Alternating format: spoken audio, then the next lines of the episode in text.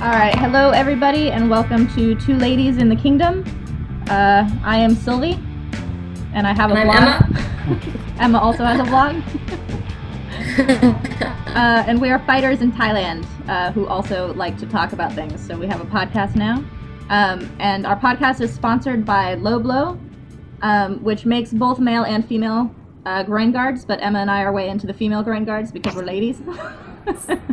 uh, so that is what a female groin guard looks like. And uh, my interesting story uh, this month about the Lobloo is that um, I put it on for my fight at uh, Nai Khanom Tom Day. I put it on first, but then I had to take off my shorts to put on my other ones. And my corner, who I had never met before, had also never seen one before. And so he was like, What is that? And like made me pull my pants down so he could look at it. And I was like, You know, there's a reason that a change in the bathroom, sir. this is awkward. Stop staring at my crotch. He had never seen a female groin guard before, and he was like really fascinated. But then when I got into the ring, the female ref totally like knocked on it, and I was like, "What if I wasn't wearing one?" That's lucky. How did you know? But I mean, I was pretty excited the first time I saw it, so I can't really blame that guy. yeah, it's like, what is that? Yeah.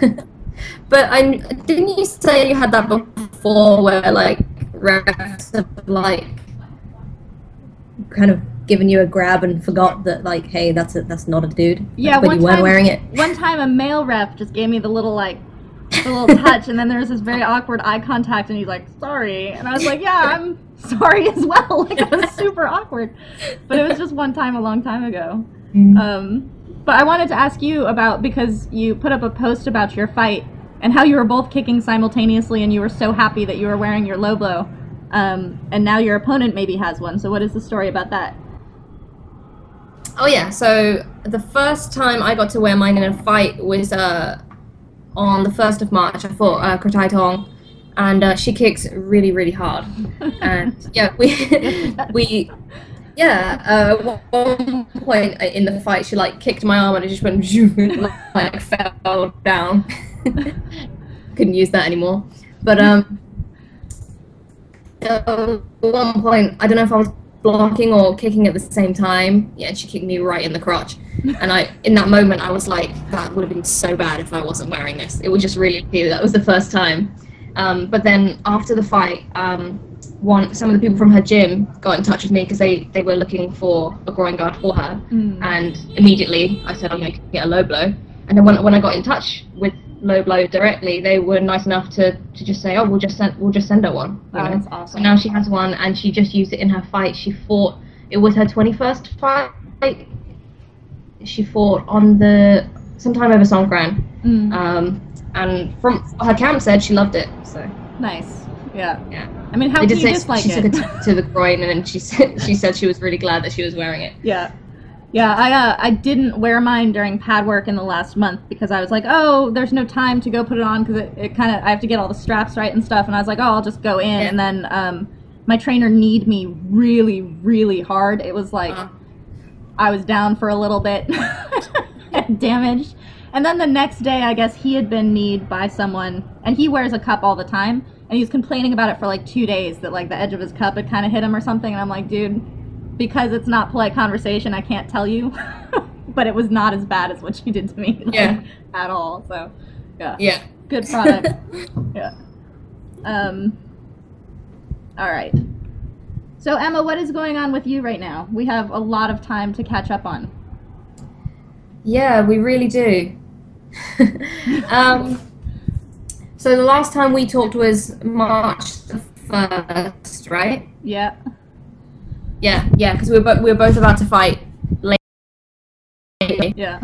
Um, I had that one fight on that day, and then two weeks later, I had another fight in uh, Phetburi, which was at like a temple festival, and um, that was really cool. Um, it was like in the middle of nowhere, you know, where they have these cool temple fairs where they've got like the ring, and next to the ring there's like a stage with a bunch of people dancing, and then on the other side of the ring there's like big inflatable slides. and kids playing games and stuff. Um, and we got there, and it turned out we had to wait like three hours until I had to fight. It, it seems like in, in my experience with fights, it seems like you you're either fighting immediately as soon as you get there, or you have to wait like all night. There's no like happy medium. I don't know if you find that. Um, but the actual fight, I when I got there, they were like, "Oh, it's three rounds." Uh, I have no idea why. None of the other fights were three rounds. I don't know if that was something my opponent requested or because it was the only female fight. I have no idea. But I kind of told myself when I went in, I was like, it's not going to go three rounds anyway. Um, and it didn't, so I stopped her in the second, so that was nice. You're like, I don't need them. yeah. Another interesting thing about that fight is when I got into the ring, the announcer said in Thai that there was like neither of us were being paid for this fight, and I was like, oh, that's a nice surprise. I didn't know that. Why did they announce that? Like, what is that I- relevant to? I don't know. I didn't hear the whole thing, but we did get like a tip at the end of it. But I gave that to my trainers. Yeah, they should maybe mention that to you before you go into fight. Right? I mean, it's lucky that I'm not fighting for money. Yeah. You know, especially in the temple fair, you don't expect to, to really make anything. But yeah. yeah, I don't know what that was about. But it was cool. I'm hoping that uh, they'll have another one and I can fight on another one of those little fairs because they're my favorite type of fights, actually. Yeah, me too. All right, so I was actually going to ask you uh, if you avoided Songkran pretty well. Uh, yeah, it's actually the first year that that I did that. Um, the first day, uh, yeah, I, I barely even went out on the first day until it was time to come to the fights, and then uh, the place where you were fighting was pretty much right next to Khao San Road, which is the worst place it, it could have been for Songkran because it's mental.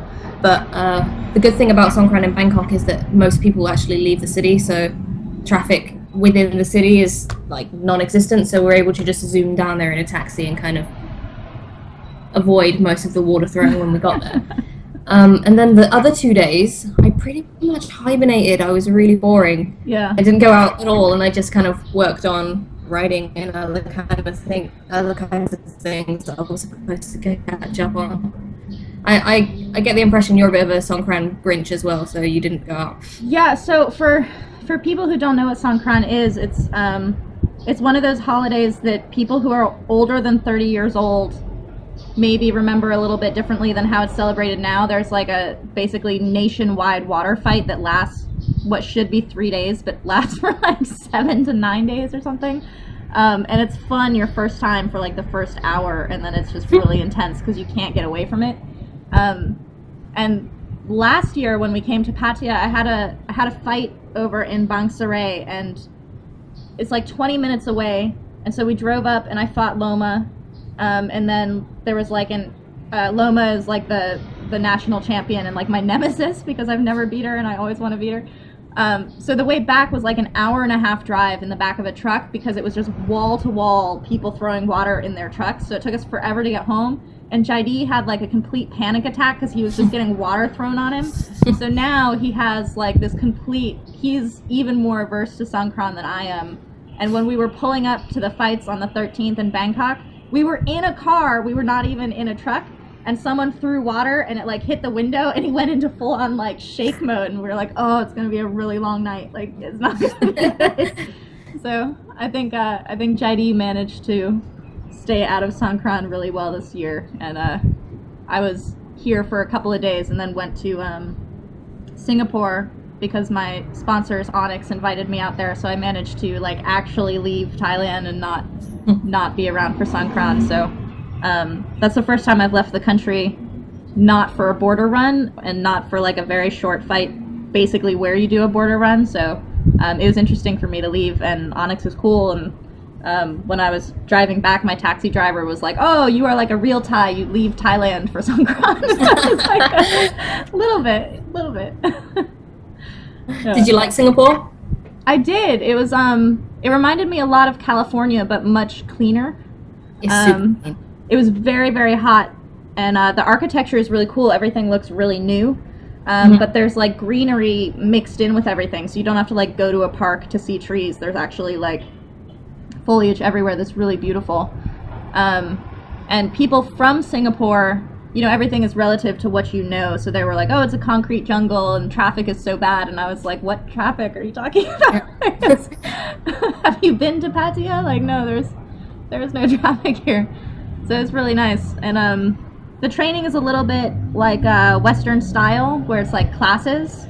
Um, so th- it's been a very long time since I've done something like that, but um, it's super well organized for people in very different levels to be able to all do the same thing. So um, I actually had a really, really good time training there, um, and I'm really sore from their conditioning because I'm not used to like carrying kettlebells and stuff. Like I don't, I haven't swung a kettlebell in maybe five Oh, years or something. you got to eat lots of cool food. yeah, the food was amazing. I totally just left it up to my hosts. I was like, order whatever is good, and it was all really, really good. So. Um, if you go to Singapore, just eat anything, and it should be alright. it's really good. Um, all right, so the last time we talked, when we were both getting ready to fight, um, I was fighting Fa Chiang Rai here in Pattaya, and then four days, la- three days later, I was fighting her up in Chiang Rai, which is where she's from, Fa Chiang Rai, um, for her northern title belt at 105 pounds. Um, so I fought her very close together, and I actually won that fight, um, and I won the belt. And then, in the process of uh, like the aftermath of that fight, I had Muay Siam contacting me in order to do a profile and stuff like this. And uh, in in the process of like talking about the fight, um, I was alerted to the fact that as a Farang, I can't actually have that title. Um, which, if I didn't speak Thai and if I wasn't talking to this guy, I might never know. Yeah. interesting. Um, so it it kind of was. I don't know if annoying is the word. It was disappointing, but at the same time, I had so many doubts going into that fight about whether I really was fighting for the belt, whether I really could win it, all of these different things. So I think I was a little bit prepared for it. And then on top of that, all of the things that made it um, an intense and significant experience didn't change by not being able to have that title. Um, and when I talked to my trainer, Pinu at Petchrungruang about it, he was like, no, you have a video of you winning. Obviously, you are the Northern, Yeah. the Northern champ because you have it on video. So, uh, according to him, and uh, according to all the things that made it significant, it, it feels the same. Um, and I actually get to fight her again this Saturday. Um, so Oh, I okay. think I think she's coming for blood in this fight. Yeah. Um, and shortly after fighting her, I went and fought Duong Dao Noi, who was WPMF champion almost exactly a year ago. Um, and I fought her on Khanom Tom Day, which is like Muay Thai Day, um, or the father of Muay Thai Day. And that was in Ayutthaya, which was a really beautiful place to fight. And there were a lot of really big names um, Ashley Nichols, Janice, Namdan, um, Kwan Jai. These are really big female names. They were all on the card. Fanny was fighting from Greece. Teresa. Um, and it was a really exciting day, and I got cut in that fight, which actually went like, I wouldn't call it viral, but that picture went really far on like Thai media. Um, and I was very happy to win that fight. It was pretty significant uh, being able to fight her, and it's kind of like moving towards, um, I guess, kind of recognition on a certain tier of fighters. Um, but because of the cut, I wasn't able to fight for what for me is a really long time. I didn't fight for about 30 days. Um, and training was really, really hard. uh, training that long without fighting. Um, and so, in order to make up for it, I had three fights in four days when I came back. Um, and that was good. I got to rematch Rungnapa from Pormung Pet Gym, who I fought a number of times. And the last one, like, I wanted to get vengeance for. Um, and then I fought a girl who just fought Saya Ito, who's WPMF champ in Japan. Um, and they had a draw at Asiatique. Um, so Yeah. I, I fought her, and then uh, the next day I went down to Hua Hin and fought um, a girl who has two names. She fought uh, Kratai Tong, who both Emma and I have fought. Um, she fought under the name Pet Wapi when I fought her, um, Okay. but apparently she's also known as Nong Bo. Um, and she's actually got a pretty impressive record. I just found her online just now because she has these two names, and I was like, oh, I didn't know who she was. But what was really funny about it is that between rounds four and five, um, when you normally hug and like say sorry and stuff like that, like Thai girls love to be like sorry to make you think that you're losing the fight. Hates it. You know what she said to me? She's like, Kunchuraika. So she's like, what's your name? I'm like, I had my mouthpiece in and I'm like, oh, like, there's no time to answer this question. I have to hit you. And it was like, it was, it totally, totally threw me for a loop. It was very funny. I'm like, why is she asking my name? How do I avoid you in the future? I'm the Farang with tattoos. You'll know me when you. So that's that's been my month. It's been a busy month. Yeah, seriously busy, and it's not just like you've been fighting. They've like been some big fights. Yeah, it's cool. I got to come spar with you right before your second fight. That was really good, and I got Yeah, to train with uh, Dieselnoi, which was awesome. He's very cool. You've trained with him before. Yeah, he has such a good energy in the gym. He's incredible. He doesn't stop. Like, No. like he kind of outdid me in a lot of ways. It's amazing. How old is he now? I have no idea at all. Like maybe late 40s, early 50s. Yeah, somewhere around that. Because he's he's You wouldn't know it. He's so active yeah, but he's contemporary with Samart, who's like 50, I think. hmm Yeah, it's amazing. Um. All right. So where was it that you actually trained with these Dieselnoi? So it's some kind of like cultural center.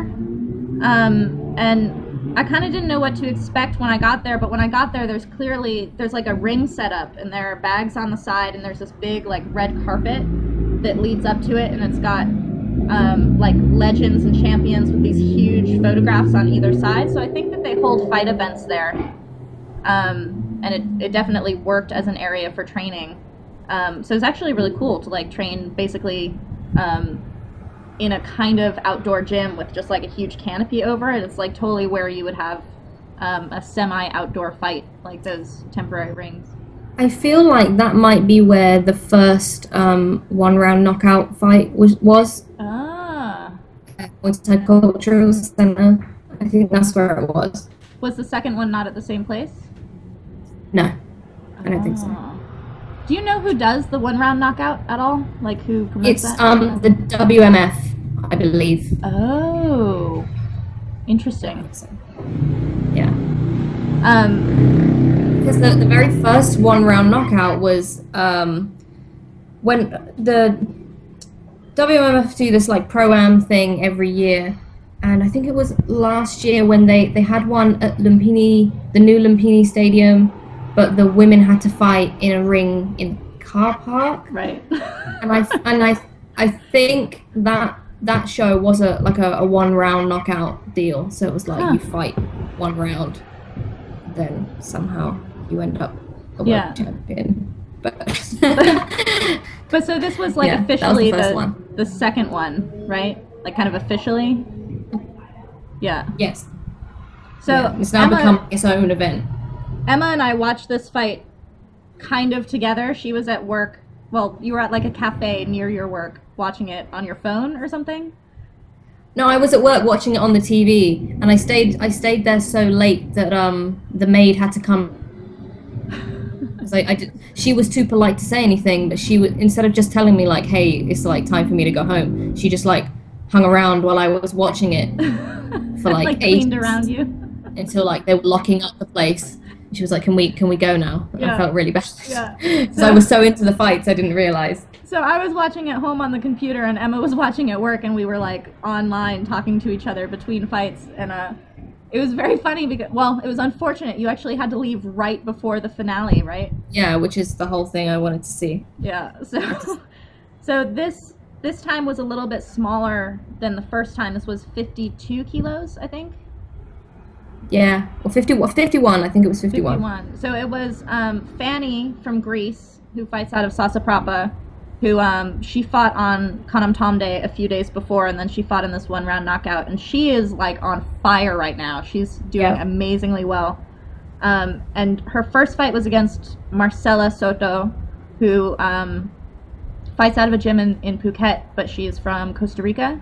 Yes. Um, and so they had their first fight, and Fanny won that. And Zaza, who is a former WPMF champion, who's kind of making her comeback, um, and she's kind of Um, I've read interviews with her where she's kind of talking about how Muay Thai is a little bit of a launching pad for her to start like a singing and acting career.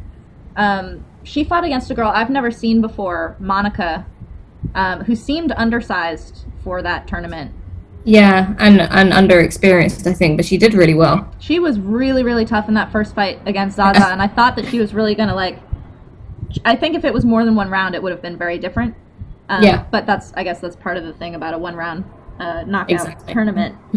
So it ended up being Fanny and Zaza in the final, and they're both really tall for, for this tournament. Like both of their both of their first fights were kind of like they were the super tall ones, um, and that that final fight between Fanny and Zaza, which you had to watch after, uh, but I was watching live and like my brain was melting, um, was really really exciting. Like Fanny's use of distance um, was really beautiful, and Zaza is kind of a clinch fighter. Um, and so she was really charging forward and trying to do um, some very interesting tricks and stuff, uh, being on TV that, that didn't work, given what Fanny was doing. Um, Yeah. But it was a very exciting fight, and I was very excited to see uh, to see Fanny win that whole thing. So I don't know. Do they get a lot of money, or is it? I kind of didn't see what the prizes were. I have no idea. I know that they, they get a belt, but I don't know Yeah. uh, if there's a there's prize money or if you know Fanny have to defend it in the next show. It's all very new, so we'll just have to see what happens. Um, but so we got to see Fanny fight again um, at the Songkran fight in Bangkok that I fought on, Teresa fought on, Ashley fought on, um, Nong M. It was like a, a really big card. Um, but Emma and I actually got to sit together rather than like talking to each other online while watching the same fight. Um, Fanny's fight was near the very end of the show, which I think was uh, not supposed to be the case. I think she was supposed to fight pretty much right after me, and then they moved her uh, to the end. Um, and she fought a girl whose name I didn't catch, but I saw her two days later when I fought up in Korat. I fought her teammate, and so uh, after the fight, like I saw her because she had her um, she had tape over her stitches from her fight with Fanny, and I kind of recognized her. And so, just like in my last fight, where the girl's like, "What's your name?" like between rounds, at the very end of the fight, when I go over to the corner to say thank you to her coach, I was like, "Did that girl fight Fanny?" He's like, "Yeah." Like, "Oh my god, she's so strong! It's really good." So yeah, I fanned out a little bit. I think her name was Luknam. yeah. And then the, the gym is Gor Gorgon Giao or something. something like that. We'll have to look it up. Yeah, we'll put it in the post. Um, and then another exciting fight uh, that was not the main event, it was at the very end, but it was so good, was a girl that Emma and I have both fought whose name means grasshopper. Um, she's very like long and like strong. Um, she fought against uh, Hong Kao, who's very stylish. Um, Hong Kao is an Asan champion who now is in college, and so she's fighting kind of down by where your last fight was. Um, so I've seen her on like Hua Hin cards and stuff like that. Um, but what what was your experience of of that fight? Because I'm waiting to fight Hong Kao and have fought Grasshopper, and you've fought Grasshopper and have kind of followed her really well. So what was your experience watching that? Yeah, the beginning of that fight, um, you you could tell that she didn't look so that she didn't feel so great. Like on her face, you could just see. Um, al- although maybe like I'm just feeling that because you'd already told me that she was throwing up. But to me, it seemed that way. And the first few rounds, it like Hong Kao was kind of outclassing her, but then somehow she, Dakaden Grasshopper, she just pulled it out right at the end. yeah. It was really really cool. Even though she she kicked my ass last year, like I was still rooting for her to win that. I was rooting for her too, and I actually, um, I don't know why my bias is so strong, but I really dislike fighters who are like 90% style. They don't Mm. really seem to fight very much. So Hong Kao, like she'll throw one huge kick and then she'll just do this kind of like bouncy thing. And then if she misses, she'll bounce even harder It's like, oh, I can't believe you got out of the way. It's like brat Muay Thai and it drives me Yeah. crazy. Um, so I really wanted Dakadan to like smash her, um, which ultimately she kind of did near the end there. Um, but it was one of those fights that's really hard because uh, Hong Kao looks really good with her styling, and so even when she gets hit, she can kind of play it off like she didn't. But fighters who fight like that often don't score very much, so they end up winning a fight on like two points. Um, and so at the end there, when Dakaren just like scored a few points, it became really hard for Hong Kao to be able Yeah. to catch up to that. Um, so it's it's almost like a um, turtle race or something, where like it's not gonna be like a tear off. It's like this very like they're inching towards, and you're like, oh, is she gonna stay ahead? So that was a very exciting fight for me. Yeah. Yeah, just before the end of the fight, didn't um didn't they get into the clinch and, and Hong Kao like took Grasshopper's back? Totally. And I was like, don't chase her after Yeah. that. Um, I thought that might have actually clinched the fight for, for Hong Kao, but I'm glad it didn't. It was a very Yeah, that's why it was so cool. Yeah.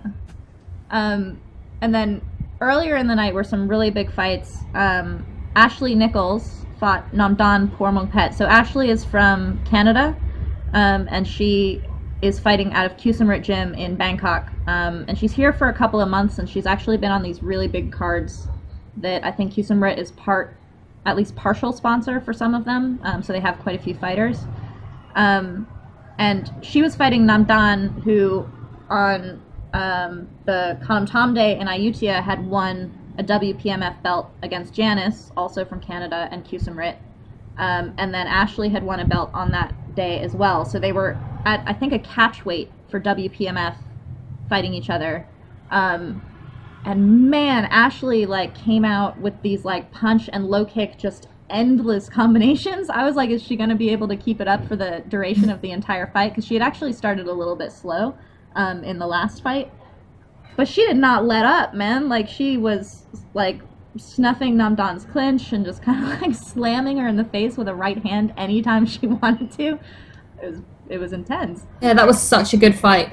She was just nailing her with right hands throughout the whole fight. Yeah, and Namdan is really good at like just kind of moving through it. I mean, she was definitely affected. She was kind of like Yeah. Pez dispensering a little bit. Um, but she's tough. She was not like I can't imagine, you know, if, if she was very bruised after the fight or whatever. Um, but there's a lot of right crosses, which in Thai scoring, hands don't really score really high unless they're effective. But those were really effective. Yeah. So, yeah, she was kicking a lot as well, Ashley.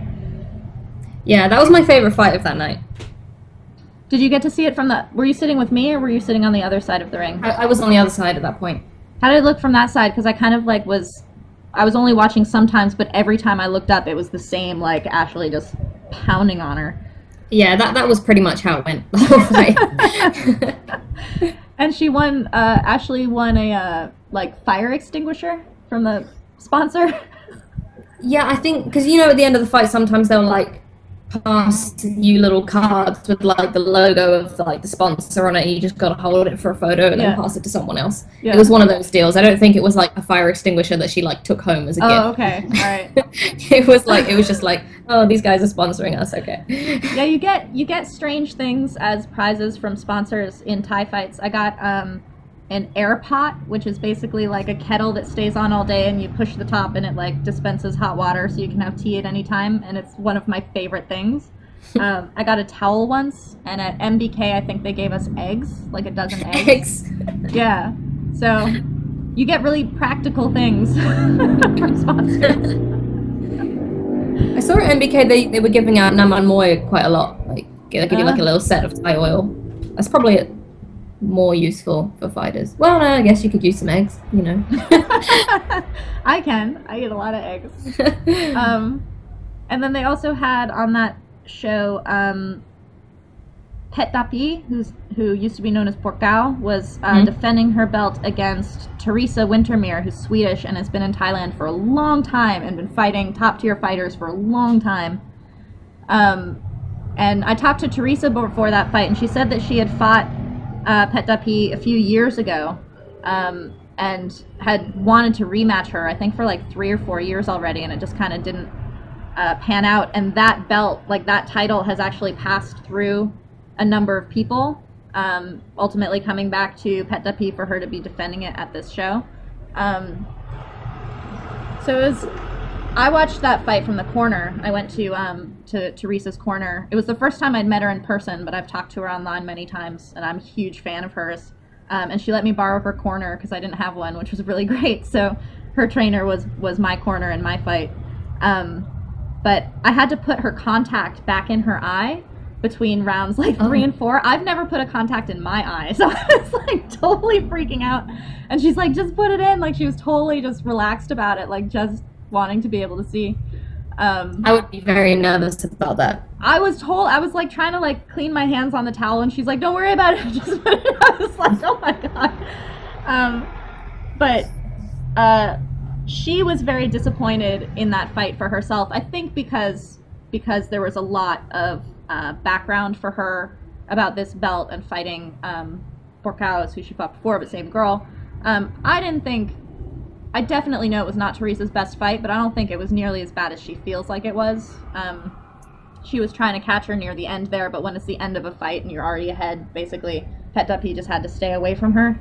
Um, but I was kind of like, I guess, fangirling a little bit from the corner, like like being really excited to see Teresa fight live for the first time and, and being in her corner. And uh, your boyfriend too was like telling me to tell Teresa things. He's like, tell her to step in on her jab, and I'm like, I'm not, I'm not gonna tell Teresa what to do. Like, I'll be like, go Teresa. But Yeah, he's been like one of those like drunk motorbike taxi drivers that comes to. I had a guy doing that to me when I was in the corner for your fight. Actually, Really? he, kept, he actually came up to me and like hit my leg to try and like tell you to leg kick her, and I really wanted to punch him in that moment. yeah, yeah. People are always like really sure about this one thing that they want you to do, and they'll like find the one person who they think you'll listen to, and they're like, tell them to do this. it's like, no, it's all right. Yeah, yeah, buddy. Okay, don't hit though. Like, You should have hit him back. but what was cool? about You so you and Teresa shared a corner and a mongkon actually. Yeah. So uh, Teresa came up from Phuket like the day before, and she just came with her trainer, um, and so she was very very nice to uh, to have him help me in my fight. But she didn't come with a Mongkon. I guess they uh, either she didn't remember it or they didn't come with one or whatever. So um, after my fight, I I went to thank um, Daw, her trainer, um, and he very like roundabout was asking me what I was doing after the fights because he knew I was fighting again. So he's like, "When are you leaving?" and blah blah. And it's very like I didn't quite know what he was asking, and so finally I'm like, "Well, I'm gonna stay and watch Teresa fight."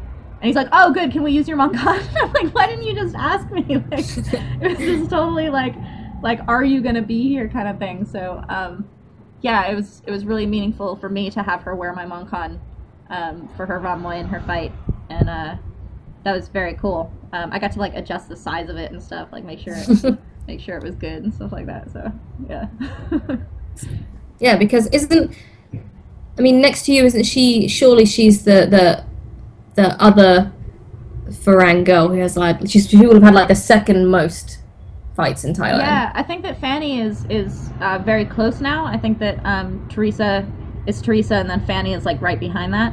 Um, Mhm. And we were all on that card, which is really cool. Yeah. Um, but yeah, and and I think Teresa. Uh, either already is or shortly will be um, the Farang who has been living and fighting in Thailand for the longest. She's like coming up on 10 years. Wow. Um, and she has never fought Namdan before. She's been scheduled to fight her, I think she said like four times, but it just never panned out in the like years that she's been here. Um, That does sound strange that they've never fought. Right, and there was recently an article in Muay Siam about how Chommanee has no one to fight and Namdan has no one to fight, but they won't fight each other because they're friends. And when I read Mhm. that, I was like, "They're like, I can think of like five people for them to fight. like, why is this so Yeah. hard?" Um, but so Teresa went with the Pormong Pet Gym up uh, to some kind of like other Songkran festival fight and did a show fight with Namdan. Um, so it was not like a she's never fought her, but she went to do this show fight, and she was like, I don't really know what that entails. And, and Kevin and I were kind of like nudging each other, like, well, that's just a real fight. They just tell you what the result is going to be before you fight. Um, and uh, I think that Namdan was pretty pretty sore um, from her fight with Ashley because Ashley was just so like tagging her with everything in that fight. Um, and Teresa said she was really tired, but they they did a full fight um, and Teresa said that she felt really good in it. Like she felt like she had done a lot, and it was uh, even though it was a show fight, um, she feels really really good about it. So hopefully, um, that means that they will be fighting in a real fight uh, in not too long because uh, Teresa's Teresa's been in that circuit for a really long time. It's very weird that she hasn't fought Namdan, but um, I'm happy that she got to get right back in the ring because she was so disappointed about her fight, even though it wasn't that bad. Yeah, I mean, you always feel like that after a fight, like you always feel like you did so much worse than you actually did. Yeah, your like memory of it is totally not what it looked like to anybody else. Yeah. Sometimes I, I would like really put off watching the video. Like I don't want to watch it. It was so bad. And then when I watch it, I'm like, oh, okay, You're like, oh, that wasn't that bad. it was fine. yeah. But that was probably really good for her to get. She had a um she had a friend at that show. Um, he spoke Swedish to her in the corner, so I don't know if they know each other from home or if, or if they're just friends um, from here. But uh, people may not know this. San- Songkran uh, is incredibly hot, and you know people are throwing water on each other. But the government also puts a lot of restrictions on like public decency. And so this Swedish guy had taken his shirt off and was like running around to try to film um, Teresa's fight or something. And I think they were so panicked about him appearing on the TV feed with no shirt on, which who knows what kind of fine that would have been or something. They were like, there are all these men in security like trying to usher him to the side, but they're all wearing Songkran shirts, which basically look like like Hawaiian like hangout shirts. So you would never know that there's security. It was like it was it was very comical to me. I was like, just I, I wondered who that guy was. yeah. So I was like, it's not in Phuket anymore. Why is he like wearing no shirt, shirt or Yeah. shoes? Like I don't understand. Yeah. But um, on on the first day off Songkran, police did arrest one Farang guy for not wearing a shirt, and they fined him a hundred baht and just like made an example out of him. Yeah, a hundred baht is like three dollars for for people Yeah. unfamiliar with currency exchange. And a lot of people were, were, were making a lot of fun about that because like the the the main problem with Songkran is that um the there's just a huge amount of like car accidents like yeah, a lot of so- drinking. Yeah. the, the official statistics it said that like Songkran this year police arrested something like 60,000 people for drink driving over those days and over the full Songkran it was something like 300 people were killed in car accidents That's I think that's more than than the usual, but not too much higher, right? they said it was 50% more than last year Wow. you know they're really cracking down on those guys without shirts on Yeah, and, and women wearing clingy shirts or whatever the problem is. Yeah. I mean, I get it. Like, I, I hate it when I see like dudes walking around without a shirt and stuff like that. But it's like, what's the real problem here? Yeah. yeah.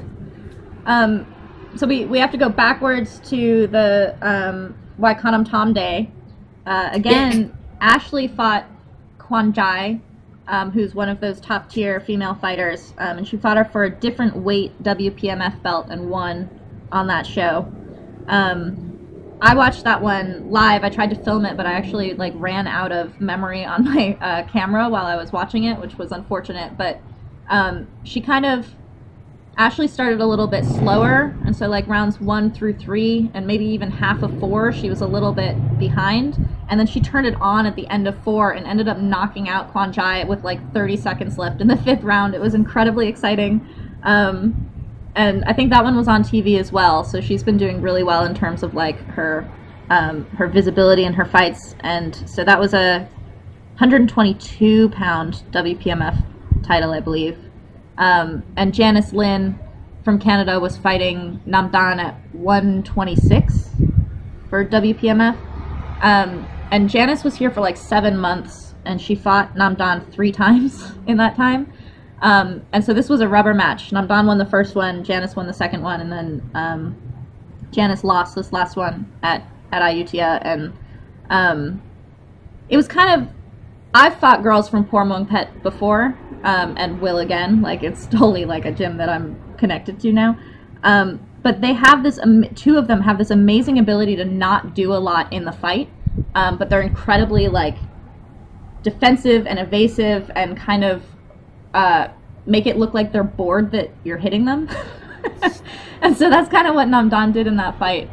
Um, and she did it really, really well. And so she ended up, even though there was a not not a lot of scores in that fight, um, Namdan made it look like she was way ahead um, at the end. So it was, um, it was a really good fight for Namdan at that point, um, and not a bad showing by Janice at all. But but um, I think disappointing for her to leave on a loss. Uh, she's she's gone back to Canada now, um, but she has been hired by the IFMA um, as some kind of like she's writing a pamphlet on nutrition for them. Um, but IFMA uh, hires a lot of ex-female fighters and I guess now female fighters, which is really cool to have on their like committees and commissions. Um, and when I talked to Janice about it, um, she said that one thing that she wanted to focus on for uh, IFMA and what she's doing in Canada is kind of uniting uh, the different sanctioning bodies and things um, in Canada across. Because I, I guess it's similar to the U.S. where they're like very different state by state and that kind of thing. Oh, that's very cool. I didn't know that. Yeah, I I tried to ask her about it, and I actually did an interview with her, but she speaks really quietly, so it, like didn't Oh. it didn't come out on the video, unfortunately. Um, but maybe I can do like a, a written interview with her now that she's back and and probably working on things there Yeah. as well. Um, and then uh, Tanan Chinook, who is one of my favorite fighters, I fought her twice. She looks like an action hero in every single second of the fight. Like if you photograph her fights, she looks like she's like Superman and like levitating and stuff. She's incredible. Um, she defended her 112 pound WPMF belt against uh, Sophia Coco Puff Torcos from Santai in Bangkok on April 1st, I think. And that fight was awesome. Did you watch it? Like straight Yeah, away? yeah. Watch that. It was like normally when you watch fights there's kind of like rounds three and four are kind of what decide what the fight is and then the fifth round is basically someone trying to like keep their lead while someone else is trying to take the lead. I have no idea what happened in round five because i i guess um coco puff dropped a lot of weight for this fight and and kind of gassed out. And so round four she just started like backing up as though she'd won kind of out of nowhere and so i was confused already to begin with but then Tananchinook was already winning by a lot and in round five just decided to like go almost as though she was pissed off. Like she went so hard in round five and i was like kevin and i were watching it and we're like what is happening? Like what is going on? But it was it was incredible. Like she was just kind of throwing all of her superhero moves out and it was an amazing win for her. Yeah, I, I was confused by that because um, I didn't when I was watching the fight, I didn't I didn't see that sh- that that Sophia was like gassed out. It was only when um she she said after the fight that she she was tired because of Mm. because of the weight cut. But um, I didn't see that. I just thought in round four, I thought, um, I guess her corner has told her not to chase, That's and I thought that was just Yeah. that was her strategy. Yeah. And then it, when um, Tonight Not came out in, in round five, just hammering forward, I was like, this is really unnecessary, but it's working really well. yeah it was crazy I yeah, it was a good like, fight. I almost had to like, was this like, is this a way to lose the fight or something? Like in a in a crazy like going out in a blaze way, but it was just so um, unusual. But it was really cool to see uh, a display of Tanan Chinook's skill and aggression, and um, she has like a she has like a masculinity about her style that's uh, incredible. Like her her fight style to me is just so cool, and it's weird to see someone who almost looks really scary in the ring and be like, I want to fight them. I was like, I want to fight Tanan Chinook again so much. She's very cool. it's interesting because like a, a lot of a lot of Thai fighters, especially females, they seem to like just do enough to win, Mhm. and then in like the fifth round they'll just like stay away and then really annoy you because you'll be chasing after them and you can't get them. So that was why it was interesting to see her like because she was already winning the fight, and I think she just saw the opportunity to, to turn a win into like kind of a spectacular win and just took it. Yeah, yeah. I did a I did an interview with Namdan right after she won her um, WPMF title at Khanom Tom Day, and um, I'd asked her like what's different between fighting Westerners versus fighting other Thais, and her answer was interesting. She was saying that um, Thais kind of tend to stay in their style, and they're very femeu and technical, um, but that Farang are very interested in learning Muay Thai, and so they develop um, kind of quickly, and that they're very strong. And I was thinking about the. I haven't really fought a lot of Westerners. I have very few fights against Westerners, but um, to me, in watching a lot of Thai versus Western fights, what is difficult to me about fighting um, Thai women is that there are so many ways to lose where you like don't Yeah. even know that you're losing. and you're like, where did that go? And it's um it's partially that like just doing enough thing is that it can it can slip out in like literally four seconds can change an entire fight. Yeah. Um, and they're they're incredibly good at it. Um, so it's it can be a little bit tricky, um, and at times incredibly frustrating. but it's also it's also interesting to see. Yeah, it's funny what you were saying about people like not even knowing that they're losing. Like on on the Sunday, um, me and two were watching. So we were watching Super Muay Thai on TV, and then on the table we had the laptop showing Max Muay Thai. So we were watching both shows at the same Right. time. Um, and on one of those shows, there was this English guy who. Um, the, the only one time I, I fought outside of Thailand it was in, in Manchester and he fought on the same show as me and he was fighting on that show and uh, he, he lost the fight. He took like a lot of elbows, but it went it went to a decision. And then um, the next day, like I, I kind of went to his Facebook profile, you know, just to be like, oh, I watched your fight, well done. But then it was I just saw like a whole list of like people being like, I was robbed, that those the judges were frauds, and I was like, oh, I hate seeing this stuff because like it was really not an even like, a close decision. Yeah, Like it was just like a really obvious yeah, loss. But like like you said, a lot of people don't even don't even realize yeah, yeah. Can make But it the hard. scoring system here can be really, really confusing when you first come here, so it's understandable. Yeah, but then once you like once you start seeing it, it becomes so like I remember when I first moved here and I would watch Muay Thai on TV, I would be like, why did that guy win? Like I, it didn't feel like a robbery or anything like that, but I was like I just don't understand like that guy doesn't look like he won. And now it's like I'm I'm very rarely like I don't understand why that fight went that way kind of thing. Like it once Yeah. you once you know what you're looking at it the math comes out kind of thing. So um I don't know, I think that it's it's not difficult to learn to see it, but it's very difficult to learn to do it. Like I think that, I think that I've only started to understand how to fight a fifth round probably in the last like 4 to 6 months or something like that. Like I think I've lost fights for myself being too aggr- aggressive in the fifth round. Yeah, I, I only realized the other day that um out of all of the fights that I've won, only only three of them have ever been by decision. Really? All of the other, yeah, I've only won three fights by decision, and all the rest have been have been TKOs or knockouts. I had I'm really for- not, I'm not good at uh, this uh, at winning on points. Yeah, I had that for a long time. I think that the first time I won on points was in in like the 20s of my fights or something. And I was like, yes, finally. it's tough. yeah. yeah. Um, right, I'm gonna stop this real quick so that we can. Okay.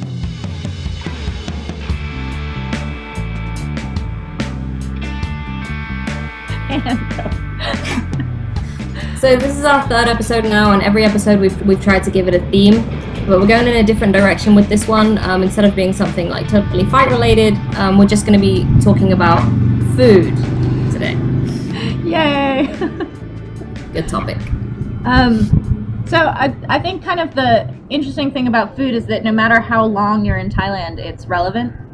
Um, and one of the things is that for the first uh, two years that I was living here up in Chiang Mai, um, I was like many, many people in Thailand in that my apartment didn't have a kitchen. Um, so it's one of those things where like you don't actually have a lot of control over your food. Um, and you can live very cheaply on street food. Um, it's everywhere. Lots of Thais who live in apartments um, and in the city don't cook their own food like ever. Um, but in terms of like health and affordability and stuff like that, um, starting to cook my own food was something that we did right before leaving Chiang Mai, and now we have a kitchen. Um, Emma's been cooking in her room for a very long time. Um, but something I think that when people come to Thailand, uh, they don't expect because how could you? Um, you think about Thai food because it's very like fresh and cooked right there, and the ingredients don't come from super far. It seems really healthy, um, but there's an incredible amount of salt and sugar in all of your food, and so people And gain oil. weight, and they're like, "Why am I gaining weight?" Because it's so hot and I'm sweating so much. But um, that salt and sugar will have you retaining a lot of water. Um, so you don't eat a lot of street food, but sometimes you supplement with it. Yeah. Yeah, um, for the first for the first couple of years, I didn't I didn't cook at all. I was always living off like 30 baht street food, Mm. which was great. But then I, I really just wanted to take control of what I was eating because, as you say, there's a lot of sugar, there's so much oil, everything is fried in so much oil. Yeah. Remember the first time I came here, I was amazed that the, the omelets are pretty much deep fried. Oh, they're so good though. So delicious. um, but then uh, after a while, I, I got like I bought like a I didn't buy It. I got a rice cooker in a Secret Santa competition at the gym. Ah. Uh, yeah, so I got a rice cooker, and then I eventually well for a while I was just cooking with that. Like I got really creative with it. You can cook everything in a rice cooker. You could do soup, pasta. I made brownies in it once. um, and then eventually I bought like a little hot plate, and I got a blender because uh, the good thing about being the one who stays at the gym for a really long time is the people who leave give you all of their stuff. so I acquired a bunch of cooking stuff, and uh, I used to keep it all under my bed because I was living in this tiny room at the gym, and I had to just pull it out from under the bed and kind of like cook on the floor Mm. every time I wanted to make some food. And now that I've moved out and I have a condo with like a, a little kitchen, I'm amazed at how long I put up with that. Like that was Yeah. fine. Yeah. Now I'm like cooking on the floor, like why? There's um in in Thailand there are very uh like basic dishes that you can just get everywhere. It's like how uh, in America you can get like a grilled cheese sandwich anywhere you go kind of thing. So I think the most familiar foods are like um grapao, which is like a, a basil stir fried usually with meat.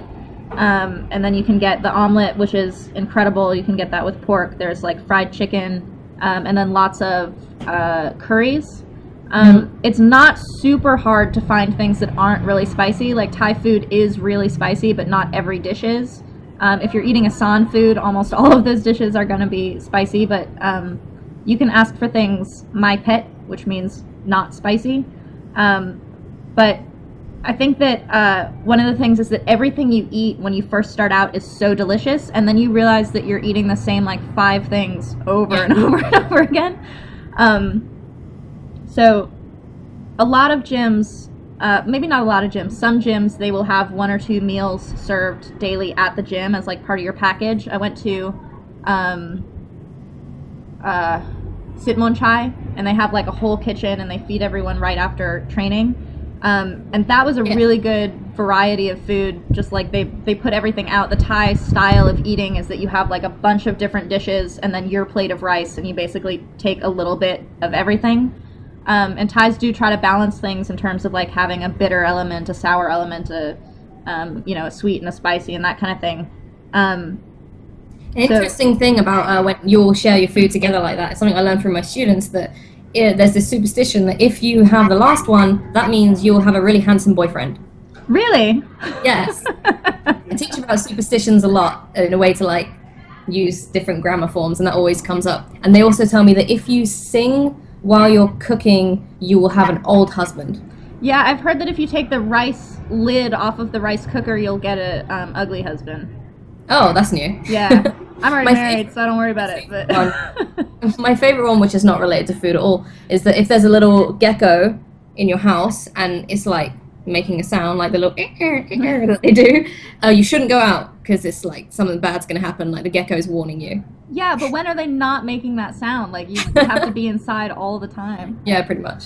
Um, the the fried bugs, like the deep fried bugs that you can get late at night and usually in like areas that have bars, are delicious. So do not be shy of those. They're so good. Um, but in terms of They like also have these these these tiny little frogs. They, they also have these tiny little frogs. Like you can get like the kind of like the big frogs that you can get in like a real like a full dish, but like usually on the bug carts they have these little tiny frogs. Um, I tried one. It was disgusting. It was Yeah. just burns. But I was I don't getting. I was getting the crickets because they're delicious. And the lady was like, "Do you want the frogs?" And I was like, "I've never had one." So she just took one and like put it in my bag of crickets. And uh, the like briny swampiness of it was just like unreal. It was so concentrated. It was like I was licking the bottom of a lake or something. It was, Uh. not, it was not my thing. not into it. Um, but the like the silkworms are really nice. Um, I'm afraid of the scorpions. Never done that. I mean, to me, kind of, it will just taste like anything that's been fried. Yeah. To be honest, It's salty and good. I'm, I'm not into the crickets only because like, it, I don't know, it kind of freaks me out eating something's whole body at the same time with like the legs and everything. I just know. well, you have to snap off the back leg because it's got the little spikes on it. Yeah. So technically, it's not the whole body. Well, okay. In that case, um, when I started uh, when I started cooking for myself, um, I'm married and Kevin eats like four things, so I don't cook like a lot of different things. Um, but the I still like read uh, Western media and stuff like this, so people on Facebook will be talking about kale and how like kale is the greatest thing ever, or like the benefits of spinach and all these things. Um, and the thing is, you can't just go out and buy those things here in Thailand. Um, the the vegetables that you're going to be getting here, like the ingredients that you're cooking with, are not necessarily familiar. Um, so you just need to to try things and then become accustomed to them. So like now, instead of going and buying, uh, I don't know, like I buy a lot of Chinese celery because I know what that tastes like and I know how to cook it now, and so it becomes like my jam. So I go and I'm like, I know I'm getting the Chinese celery. Um, you can find Western ingredients in Thailand, which some people might be, um, they might be thinking that you can't find it anywhere. If you're in Isan, you're not going to find it, but they do have like supermarkets here that have imported stuff, but it's crazy expensive. So if you like got to get your cheese and Cheerios, it's to be really expensive. Um, yeah, I, I bought some uh, halloumi the other day. I couldn't not buy it. I had to. It was 175 baht for like a, a chunk of it. yeah. I have no regrets. but um, that's a good thing about because I have quite a, a different lifestyle to you in that like I, I work in the center of Bangkok, but also I work in a shopping mall. Mm. So the, the supermarkets are right there. So they have a lot of imported ingredients. So I have pretty good access to that. But if you're shopping uh, in the little street markets, all the veggies are so cheap. You'd be Yeah. amazed what you can get for like 20 baht. Yeah. Yeah. Yeah. But then I feel really bad when I like get something from the market and I put it in the fridge and then I come back to it like the next day and I, I, I compare it like what I bought from the market with something I bought from the supermarket a few days before and like the stuff I bought from from the street is just like wilted after one day and I'm like Yeah, because the uh, the stuff is not like irradiated and sprayed and like, all of the things that make it last. Um, when we were living in Chiang Mai, um, you couldn't buy. Um, there were places to buy fresh bread, but we didn't know where that was, so we were basically buying it from the Tesco. And that stuff will never go bad. It's like made out of plastic or something. yeah Um, now we live next to a Big C that has like a really big uh, bakery in it, so we can get um, relatively affordable bread. Like we, we can't get it all the time, but it's it's good. Um, and uh, it's I don't know. It's I don't really have a problem with rice the way I've heard some people they get like really sick of eating rice in Thailand. I I totally will eat rice with everything, but um, occasionally it is nice to just be like I got some toast. like I really want some toast. Yeah. Um, coffee is a little bit difficult in Thailand. There are a lot of coffee shops um, where you can get real fresh coffee, but there's still a lot of like Nescafe um, and like not so awesome coffee as well. see I'm not a coffee drinker but I I've heard from friends who drink it that like that they are really into the iced coffee here because it's just so loaded with like condensed milk and Just sugar a candy bar in a glass. Yeah. It's really it's like 20 baht um, but you and two are vegetarian, vegan, or Yeah, I mean, I'm not a full like vegan, but I just try to eat like plant based as much as as much as I can. And uh, in in Bangkok, that's actually not hard to do at all. Um, especially for me because I, I, I have a full time job, so I have a. It's not like if I was just living off of fighter's income, like I have a bit of extra money to throw around on food. Um, that's where all of my money goes. Actually, I don't I don't go out, I don't drink or anything. All of my costs are, are food. Um, so Bangkok is actually in the last year or so, there have been lots of vegetarian restaurants opening up. I don't know what's happened, but there's so many places to go now. I've actually got a, a post on all of my favorite ones, which is going to be up in the next couple of days. Um, so eating out is actually not a problem at all now. There's there's lots of really good vegetarian and vegan places. The good thing about Bangkok is that you can you can find anything. mm, Um, that's that's kind of why I've stayed here for so long. You don't really need to get homesick as much because any kind of food, like okay, you know, like Soi Nana has all the like Lebanese food and Indian food, and then you know what area to go through for like good Mexican food. Yeah. Yeah. it's Is it um is it expensive at all? Because they the vegetarian places I see tend to be a little bit like boutique. Some of them are, yeah. Um, there's a, there's a couple of places um, that are pretty pricey, but not all of them are. I'll, I'll have them up in my post uh, with all the details and stuff.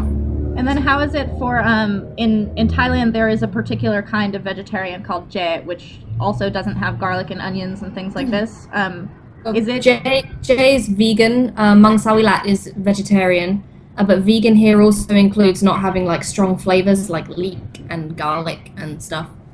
mm. Is it hard uh, to order vegetarian at a non-vegetarian restaurant? Like, is it difficult to get them to not put fish sauce and meat and stuff like that in? Um. Yeah, but because like one of the things about Thailand is like people don't like to go outside the box too much. like sometimes you'll like order a curry or something and be like, "Oh, could, could I have this like just vegetarian?" They're like, "No." I'm like, "But do you have vegetables?" Yeah. Do you have the curry? Yeah. Can, can you just do that? No. Like, there's just no reason why. Um, a really good example of this is one time when I went to Krispy Kreme. Actually, this has nothing to do with being vegetarian. Um, but I, I went there and I ordered two donuts, right? And uh, they were like, "We don't have any bags," and I was like, "That's fine. I'll have two donuts." And then they like they they pass it along the line. I get to the cashier and they look at me. They're like, "But we don't have any bags." And I was like, "Yeah, give me the donuts." And they were like, "A box?" And I was like, "Sure, put it in a box, fine." And they were like, "The box is for six donuts. Like you need to buy six. I was like, "No, why do I need to buy four more donuts because of your fuck up?" I got so mad.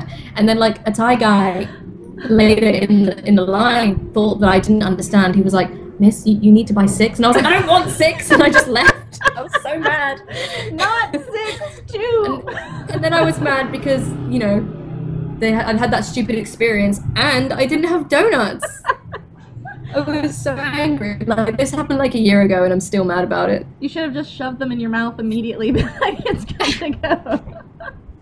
it just didn't make sense. And like, there's this supermarket that I go to like at, at my work, and sometimes if I'm working like a long day, I might go there like several times a day, Mm. like to grab some snacks or to grab my shopping after work. And they know me, and they know I do not have a membership card. But every single time they're like, "Do you have a membership card?" No, you know this, but they have to ask. Nobody Right. ever offers me one. Right. Nobody says, "You, you know, here's how to get one." But um, so I think with with some like with with some like proper restaurants it might be a problem, but with like street food and stuff, they're usually fine to Mm. to do whatever. I've had um I've I've learned to like kind of trick people, I guess is the way I would say it, is that if I ask them to leave an ingredient out, usually for Kevin, he doesn't eat mushrooms or eggs or things like this, so if I ask them to leave one ingredient out, they can generally do that um, at restaurants. But at street stalls, if I ask them to change things, I think they worry that it's not going to taste right, and so they'll just Yeah. put it in anyway. So what I've learned to do, like when I order som tam, um, which is the like papaya spicy salad, I hate the like dried shrimp that they put in there, um, and I like it to be really sour. Like I don't like it to be sweet. So they're fine with leaving the shrimp out, but if I tell them don't make it sweet, they get upset. But if I add, I like sour, like this is a flavor that I enjoy, they'll make it the way I like it. So um, if, if you're asking for something to be changed, if you tell them that you like it to be wrong or something, it might, it might help. I think they're afraid of it not tasting the way that they like want it to taste. They're afraid it won't be delicious. Yeah, but Thailand, no, if it's, it's, not, it's not going to be good. Like Yeah. that, this is how I want it. Yeah. Uh, I had some some friends who came over here with with their with their baby, uh, was only one, and uh, they were here on vacation, and they had a real hard time in the resort that we were staying at. Um, because we came for a wedding. In in the resort, they had a real hard time uh, getting food for the baby because uh, they can speak Thai and everything, and they were just like, please, just like boil some vegetables and mash them up and give it to us. And they had just a real hard time, even when they when they understood what they wanted. But just they were like, but that's that's not going to taste good. Like, Like, it's a baby. Yeah, because the first thing they brought was like this rice soup, and um, it was really really salty. And the kid just like tried it and was like, "Oh Jesus, like no." um, um, event, it took like a really long time, but eventually they got it. Um, but when we went to like a street, uh, like just a, a restaurant on the street, they were they got it first time. They were like, Uh. "Okay, so I'll just boil some pumpkin and I'll have that." And they, she was really nice. The lady, she like made it for them every day and had it ready for them when they wanted to pick it up every morning, like a little set for the day. That's But for some reason, in the resort that was like supposed to be like Farang friendly, that it just did not work. Um, when you have to like, if you have to cut weight, um, you have a lot of control over your food. I don't know if I'm just like uncreative or something, but when I have to cut weight, what I do is I cut salt out of my diet, and I find it really hard. Like I can't think of delicious things to eat, so I just end up eating a lot of like hard-boiled eggs and salad or something. um, so when you have to like control your food and uh, maybe cutting weight or whatever your thing is, like how do you go about like controlling your food and, and can you eat out when you're trying to cu- cut weight or can you do you just avoid it altogether I generally avoid it altogether. Also, it's kind of like a self control thing because if I if I eat out, I might not have the self control. um, it's it's difficult for me because because I work in the evenings and I, and I leave for work at like three thirty to four, and I get home at like nine thirty, and that's like the time during that time I should be eating dinner. Like, um, so I can eat beforehand, but then I'm still gonna want to eat afterwards. The way that I, I found it works for me is if I, if I have my biggest meal at lunchtime, mm. and then I just kind of have like small things, little and often throughout the evening, and then I'm okay. Um, but I just I put as, many vegetables as I can in in all my food when I'm cutting weight, and then try to cut carbs down as much as possible, and that Yeah. seems to work for me. do you um do you put other seasonings in in place of salt or you just eat like crazy bland food when you're cutting weight Um, I've only done the bland thing like one time um, when it was like really, really close and I still had a little bit of weight to drop. Um, but usually, no, like I'll just I'll throw anything in there Mm. instead of instead of salt. Usually, I, I usually I don't actually have to cut weight. right Um, I've only have ever had to do that like twice, maybe three times in my life. yeah I mean, you have to do it more often than I do. yeah but Usually, I don't. Even, I've, I've only weighed in a, a few times ever. yeah So Yeah. it's not, usually not a concern of mine.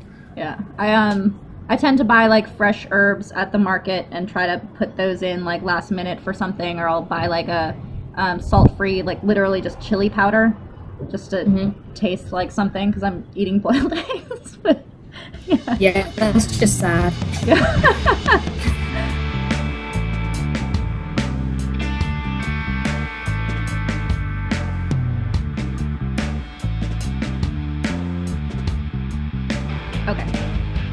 So, um, you wrote an amazing blog post on rape culture in Thailand, and it actually got picked up by Thai media all over the place. So, can you talk a little bit about that whole thing?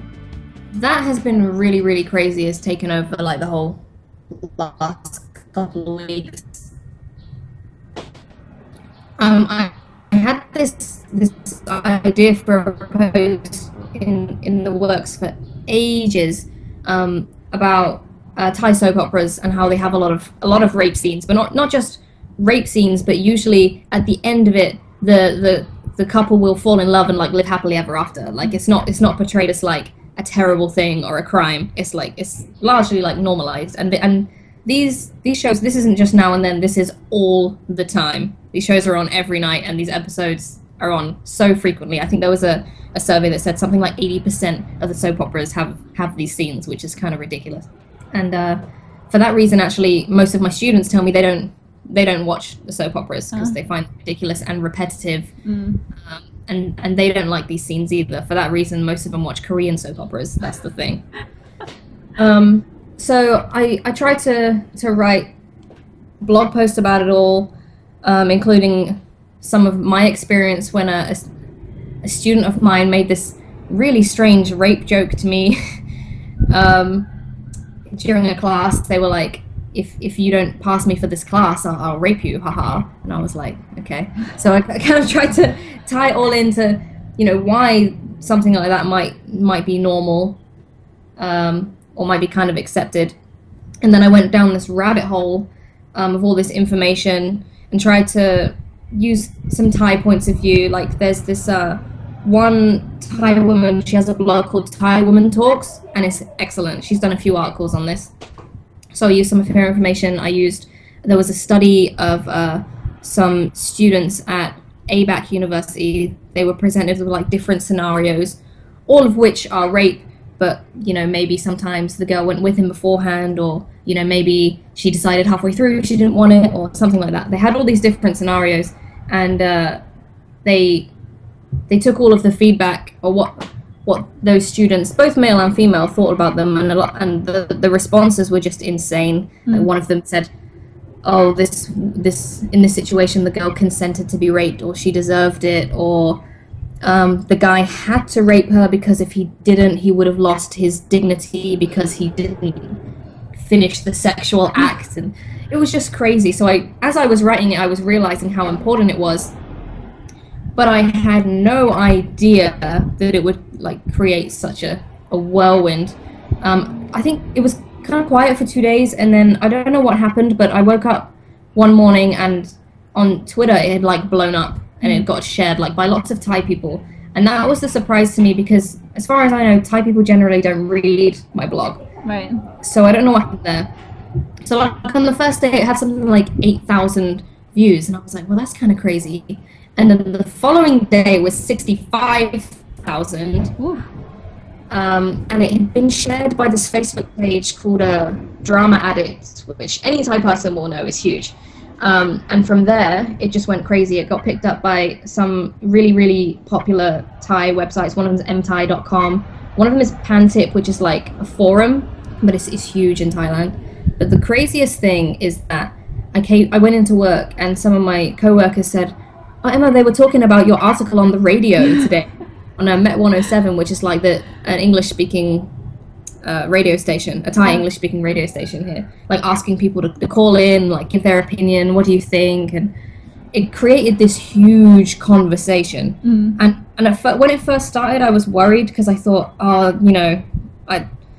I'm kind of a foreigner speaking from the outside. Maybe there's a lot of things I don't know. Maybe people are going to be offended. Mm. But what was really surprising is that the the response was overwhelmingly positive. Yeah. Like, I got thanks from so many people for writing it. Um, but I'm not the first person to talk about this. Um, there have been Thai people who've written articles about it, and one one one Thai woman, she did say she goes, "I'm I'm I'm so glad that you got this huge response, but it's it's also sad that when Thai people have spoken about this, they haven't had the same response. It's just kind of been swept under the carpet. I have no idea why that is. Um, but these things, they kind of, they tend to be really huge for five minutes, and then you know we'll stop talking about them, and then we'll carry on doing the same thing. Um, but uh, I got a phone call from uh, on the first day of Songkran. Actually, I got a phone call from a TV producer in Australia. She she produces like a, current affairs like journalism program, and now we're trying to work together to create uh, an episode of that on this. We're just trying on my end. I'm trying to get all the contacts together, some Thai academics and some people in the media and stuff like that. And that's going to be really really cool because if if it is international attention that is making people talk about it, this is exactly what they need. Yeah. I think So- it's one of those things where like you you know what your same fights are within your family all the time, but then like when it when someone else mentions it and you're like, "Oh god, are we like being represented that way or something?" It's like it makes you kind of have to confront it in a way that maybe they don't have to confront it when Thai women are writing about it. Um, but I thought it was such an important piece for um, especially women, but anyone coming to Thailand um, to be in gyms because it's such a male space. And um, I've probably been one of the more draconian people about, um, you know, being very aware of bringing sexuality into a gym and how you conduct yourself in a gym. And, and it's very weird to talk about things like that because it sounds like victim blaming all the time to be like, careful what you wear, careful how you act, all of these things. Um, but I think being aware of the signals that you don't know that you're sending and then the expectations um, of what those relationships can can become kind of thing. And when it's something that's so ingrained into the culture that's something that people kind of internalize and don't think strongly about the way those relationships manifest themselves um, you may not have legal help um, if something gets crosswired. Like if if um, if something that you in your culture would absolutely call rape is not called rape in the country that you're in you're kind of like you don't you don't have anywhere to go with that and it's just going to be called a misunderstanding. And um, i think that we tend to want to trust the people around us and a lot of women who come to thailand want to be um, kind of taken care of by their gym and they kind of kowtow a little bit to their trainers because uh, we come at it from this like martial art master kind of romanticized idea of what it's like to train um, and I think that that can lead to situations where advantage is being taken in a dangerous way. Um, and the signs come way early and you ignore them to the point where it becomes really, really too late. Um, so I, I thought your article was one of these like must read uh, without it being a like you are going to be attacked in your gym kind of things because that's yeah. not that's not true either. So yeah. Yeah, I mean, and and like what you said about you may not have legal help. I mean, the scary thing is even if it absolutely is rape, even if you've been violently raped and if you've been murdered, we've seen that action is still not taken in so many cases. Yeah, So- because they knew each other, so it's like not. It's scary, honestly. It really is. Yeah. Um. So, what is your? Uh, you so you've talked to this Australian uh, radio station or TV station, TV series, yeah. and are they going to be interviewing you on the phone, or they're going to send someone out here, or? Um, they're gonna be bringing people over. They've asked me if I'm uh, willing to talk in an interview. I said absolutely. They've asked me to find anyone else who is, if they have a personal experience they'd want to talk about, even anonymously, uh, to do so. Um, and I think what's what's really great is what um, you guys have just started doing on on the forum, which is like created like a way for women to anonymously post Yeah. there, which I think is really really cool. Well, this is something that I find really um, it's so delicate because even though there are ways that women do have protection and there are situations where like it seems really cut and dry culturally anywhere in the world that's not the case. Like women don't want to talk about their experiences. They're afraid of Yeah. talking about them. They're embarrassed about it. And i think that even when you give people a level of anonymity there's still this fear that they're not going to be believed or that they're going to be blamed or anything like this. And um, i recently heard about um, a gym owner who has been accused of sexually assaulting women who come to his gym. Like he'll take them out for drinks and then they somehow end up in his bed and they're like, what the hell is going on? And it's one of those things where you're like, absolutely, you should talk about that and warn women about it. But the immediate, like, reputation issue of, like, accusing someone of something like this and it, whether it's true or not, it's damaging in such a wide way that part of me is like, fuck you. Like, absolutely, you should tell everybody, and it should not be like questioned whether these women are telling the truth. But the other part of me is like, you can't, you can't just go accuse people of things and not expect it to have all of these other ramifications.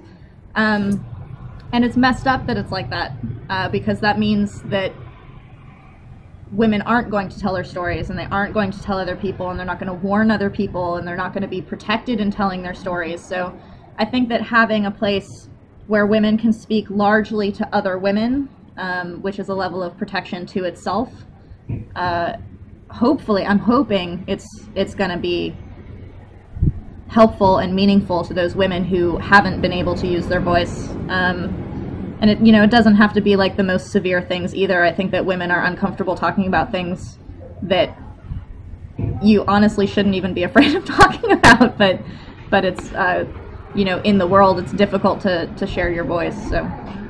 Yeah Absolutely, and and a lot of these these women they feel like if, if they talk about it they're going to be ostracized, you know. And and there was a a, a- a case where a, Thai woman she actually left Thailand. She was fired from her job after uh, reporting her rape, and she left Thailand because she felt like she couldn't live here anymore. Wow, Yeah, that's very sad. yeah, Liz. Um, they're coming in to fix. They're coming in to fix my aircon. uh, all right. Um, all right. So the um, the anonymous posting that Emma mentioned is on the Muay Thai Roundtable forum in the women's only section. Um, and basically, what this is is we have created an anonymous profile that the members can use, um, and it's all going to be the same name. So there's no way to track who it's coming from. Um, and it's basically a way to give women who want anonymity and protection the ability to speak about things that they aren't comfortable speaking about as themselves. Um, the Roundtable Forum is already a little bit protected in, in the female only section, um, and there are still people who have said that people know who I am, and so I can't share my story in there. Um, so this is hopefully trying to create another layer of anonymity and protection for, for those women to have that voice. Um, เดี๋ยวเตรียมของเข้ามาข้างในนะ เดี๋ยวเขาจะล้างแอร์ค่ะ อะไรนะคะ Okay, so um, This is the women's laundry. yeah, take it down. Goes, goes like you're talking about it. he thinks they're freaked out about the fact that it's my bras and stuff, but it's actually just in the way of the aircon. Actually, I called Kaewmala, the woman who writes Thai Woman Talks. I called her Yep. when I lived in Chiang Mai to ask her about the like underwear thing. Um, and she's married to a Farang guy, and she said that she had a condo in Bangkok, and they had a cleaning lady from Isan, and she her underwear drawer happened to be kind of up by where her husband's head is on the bed, and that this cleaning lady like freaked out, and she like Kaewmala had to be like, oh yeah, no, that is a thing. like, she thought that like she was doing like black magic on her or something. Um, When I, when I was um, first living in Bangkok, uh, one of my friends she, she came over for the weekend. She did some laundry and she hung the laundry out. There was like a communal like area where everyone hung it, and she had hung her underwear there. yeah. And then we went out, and then we came back, and she found a note stapled to a pair of her underwear that said, "Don't do like this." That's pretty clear. Yeah. yeah. is on the female only section of the Muay Thai Roundtable. Um, so if you are already a member, you can look for that. If you're not already a member, you can go sign up. Usually through Facebook is easier. Um, and men have not really been upset about not being able to be in the female only section, but if you are upset about that, we are not talking about you. we are largely talking about things that are uh, relevant to to women and sensitive to, to women's subjects. So um, don't don't feel like we're conspiring or anything like that. Um, we are sponsored by Lobloo, which we talked about at the beginning of the podcast. These are our Lobloos, um, and you can get a discount um, through Amazon UK and Amazon US um, by using our promo code, which is uh, 2L in Kingdom. Wait, I have to start that. I forgot what it is. I It's to- save. It's save to ITK. Thank you. I'm glad you know that. We'll just edit that so that you say it. Um, and that's a um, a 10% discount. On Amazon, yeah. Yeah. Um, and they ship anywhere in the world. So even if you are not in US and UK, you just order through those sites, but they will ship it anywhere in the world. You can also go directly to the Lobloo website and check stuff out there. If you are not a lady, they also have male cups that uh, Emma's boyfriend uses and he's a fan of. Yep. Um, so the Muay Thai Roundtable is eightlimbs.us slash Muay dash Thai slash forum. So it's it's hyphens Muay Thai forum. Um, and what I think that was it. We will we will have a blog post to go with this that has references for all of these different things. Um, and hopefully it won't be a million days before we do another one. So I have less to catch up on. Um, do you have to go to work today? I do in a couple of hours. Yeah, I'll be going to work. All right. Well, I will be. Uh, I will be going to the gym, and then I'm fighting again on Saturday. So, so that's it from me. Who are you fighting on Saturday? Fa Chiang Rai. Ah, for what? Like the sixth time or something? I maybe, yeah, but it's the fourth time in like a few months or something. So Crazy. I anticipate that she's gonna try to kill me. So that should be interesting. I mean, I would if I was her. yeah, so. But she does already have the belt, so whatever. yeah, yeah. Well, it's not for the belt, so that's all right. All right. Well, I'll talk to you personally later, and uh, bye everyone. Bye.